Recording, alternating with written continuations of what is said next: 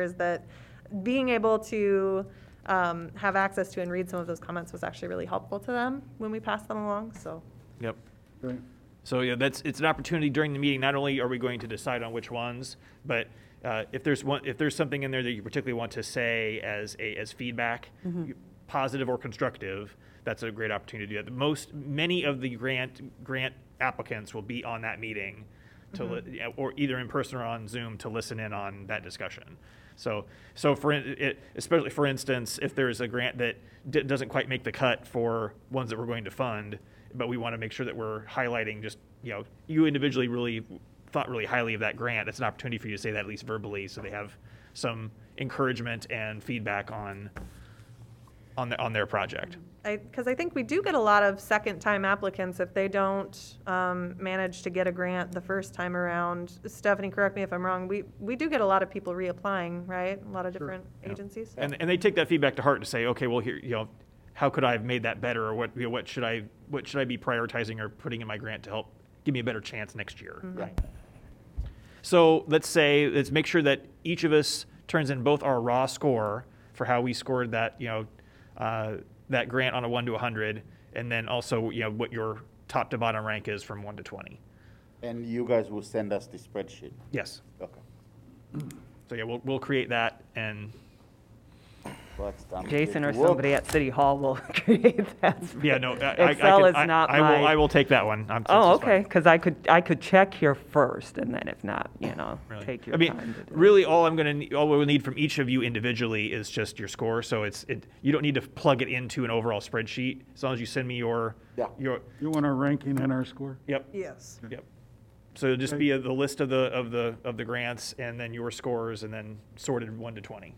Yeah, I think that's what we did. And did. if you just send me those to those, it, well, and, uh, so I'll send out an email with, pr- with instructions. but- Instructions, But you can like just that. email it to me and I'll plug them into the spreadsheet. That's easy. Some, some kind of table or something. Right. Yeah.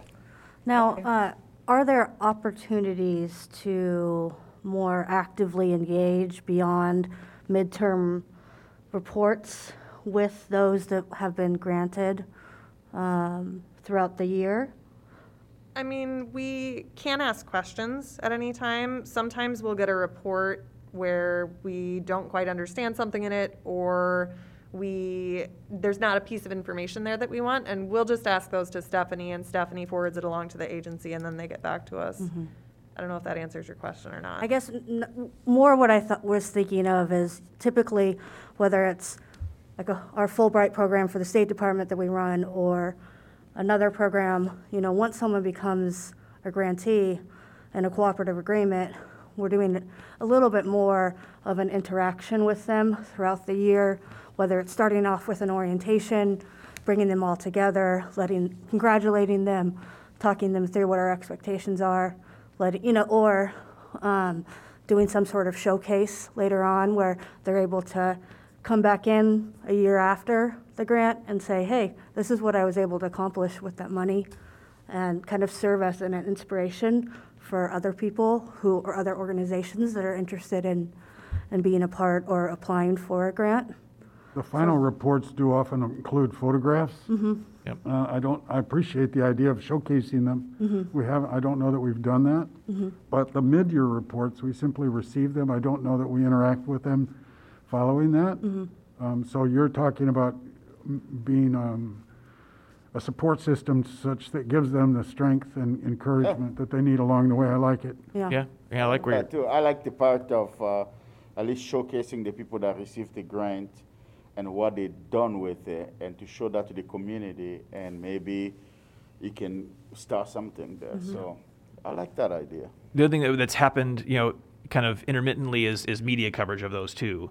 So like last year there was a, like the, the bike, um, the bike tour Yes. got, you know, got That a highlighted cool in a local news story and those kind of things too. So uh, as much as we can do that individually within our own networks or connections to promote, you know, the grants that are happening so that they, they get even more community um, uh, exposure, I think is, is, is, is really good too. So, but yes, it, historically, this is what we've, we, we just, we received a, a written report back. There's been a few occasions where we've had somebody from those organizations that were here and they were, they spoke to it. But yeah, it's mostly a little, it's, you know, it's not quite as interactive as what Yeah. you're suggesting, which I think is great. And then it's just a matter of time and Sure, bandwidth yeah. for some of that, right? Okay, let's move on. Okay. Any other, so questions? I was just going to add really quick. Um, uh, Sylvia brought up some really good points. Um, I mean, if you were trying to do that this year, you you would have to modify the agreements that we have normally used in the past, which can be done. But that means the commission would need to come to a consensus on what they want it to include. For example, orientation. Um, but you also uh, kind of a showcasing of events, etc. Um, that's fine. I mean, that's totally doable. But the city attorney would need to approve the agreement Yeah. also, and so we try to get the funding out by June first. So, you know, after your February meeting, then you might want to back up. You, you know, your strategic to maybe June or July so that the modifications can get done and these folks can get signed in on their agreements for FY22. Okay. Does that make sense? And then I also want to mention that three of the submissions, they attached letters of um, recommendation. And as staff, I thought it would be best for each of you to read the submissions, all of them. After you've made your ranking, if you want to read the letters of recommendation, you certainly can. I think for transparency and fairness, letters of recommendations were not requested. Okay. So it's, you know, it's kind of like um, a job interview, right? What can I do to show that I'm the best candidate, even though, however, I think this is a little different. It's public money and it's a public board. And so, you know, if somebody was considered and given preference because they took the initiative to get a letter of recommendation, that that could be seen as not being real equitable, right? Because then another organization could have said, "Well, hey, I could have gotten that too," Right. but it wasn't Right. required. So you did not include those in the packet? Correct. Those Okay. are not in those um, your uh, packet for the submission. I think that's the right call. I think So- Since that was Okay. not a formal part of the application process, then, It- then we, it- they- I don't want to be biased by considering those. Correct. Yeah, when right. when e- everybody who's on there could probably get a letter of recommendation. right. There's nothing wrong with it, but again, when you're talking about your efforts for this grant in the future, that's something that somebody needs to mark down as whether you will say no letters of recommendation will be accepted or letters of recommendation um, are optional, and that way everybody kind of gets the same Right. information. And Mark, I'm trying to talk as fast as I can here. And then the the other thing is, I got a call from an organization that wanted to introduce themselves to the commission and, and ask and see if you had any questions for them. And I said they were certainly free to reach out to you, and they still may via email. But I said, as staff, then I would be sending emails to the other 19 applicants too, letting them know that they have the ability to do that as Yeah. well. Right. I mean, it's- Again, I mean, it, it- it's great when people show initiative. It's not a diss. It's it's not a negative thing. But you you just you know in the future moving forward, you learn as you do things more, and maybe you know just being more specific about kind of. I, I think if this organization would have attended the orientation, they would have known that that's not kind of protocol or how things are done, but they didn't. Okay. But, but that's something to think about too. But I think Sylvia brings a lot of things to the table that could be done in terms of expectations of grantees. But when you're looking at things that could just be done for the next, for FY23, just kind of keep a running list when you're going through this stuff of, you know, kind of coming up with best practices. Like, you know, what, even with the form, like, you know, this question, it didn't seem like folks understood it well based upon these responses. Or I don't really feel I needed this information to, to come to a, a conclusion. Right, yeah, well, that's, yeah, they- as much as we can save them, if if it's not, if it's, if it's not something we're not consistently using to help make our decisions, then we shouldn't be asking them, they're, Yeah, they're was- wasting their time. I was time. involved in both orientations, and I was disappointed in the the attendance. That could be a requirement next year, that in order to be considered for funding, uh, applicants must have attended one of two orientations offered, or maybe you have to offer four to make it more accessible, but whatever. But you can make that a requirement, or they can, you can, e- I mean, it's, it's, it was videotaped and available on our website.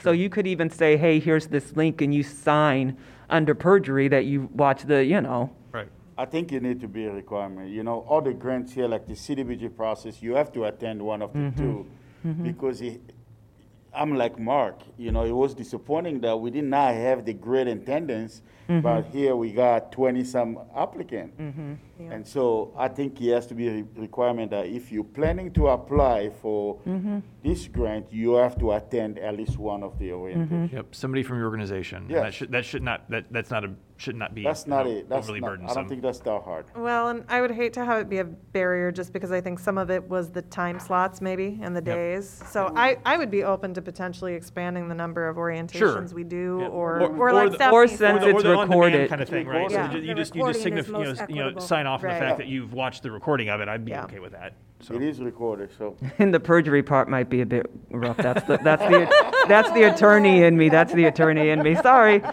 Promise your, Accountability, promise your firstborn and, you know. Just I a think, uh, signature. Knowing, you know, attending the, the orientation is big deal, so. Yeah, well, and I think it gives a lot of really valuable information. It gives, does. it gives uh, organizations a chance to ask questions. That's right. If there's things they don't understand about the grant or, or little things that we just might not think to mention that would be helpful for them to know, so. And I, I, I rather have them do it in orientation than to come at the meeting, because when we coming at that meeting in February, we already read all everything, we already rank everything. Mm. So, i- the only thing we can answer, you know, they can answer question, but it's not changing the ranking that we already submitted. Right. Right. So they can get all the, their question answered during the orientation. Mark, you had something you wanted to? I just, I would like to move on to 13 because I'm going to walk out the door. to? Okay, all right. So we're, I think we're ready to move on. So uh, s- staff and commission announcements. So uh, we'll start with Mark. I wanted you to know that I did go- attend Humanize My Hoodie on January 17th. It was a three-hour uh, webinar Zoom. It was a real powerful experience for me, Um, and I was renewed in my zeal. Um, I especially liked that it was indigenous, kind of an Iowa thing. Um, And I was reminded if I wear it, I need to be able to talk about it.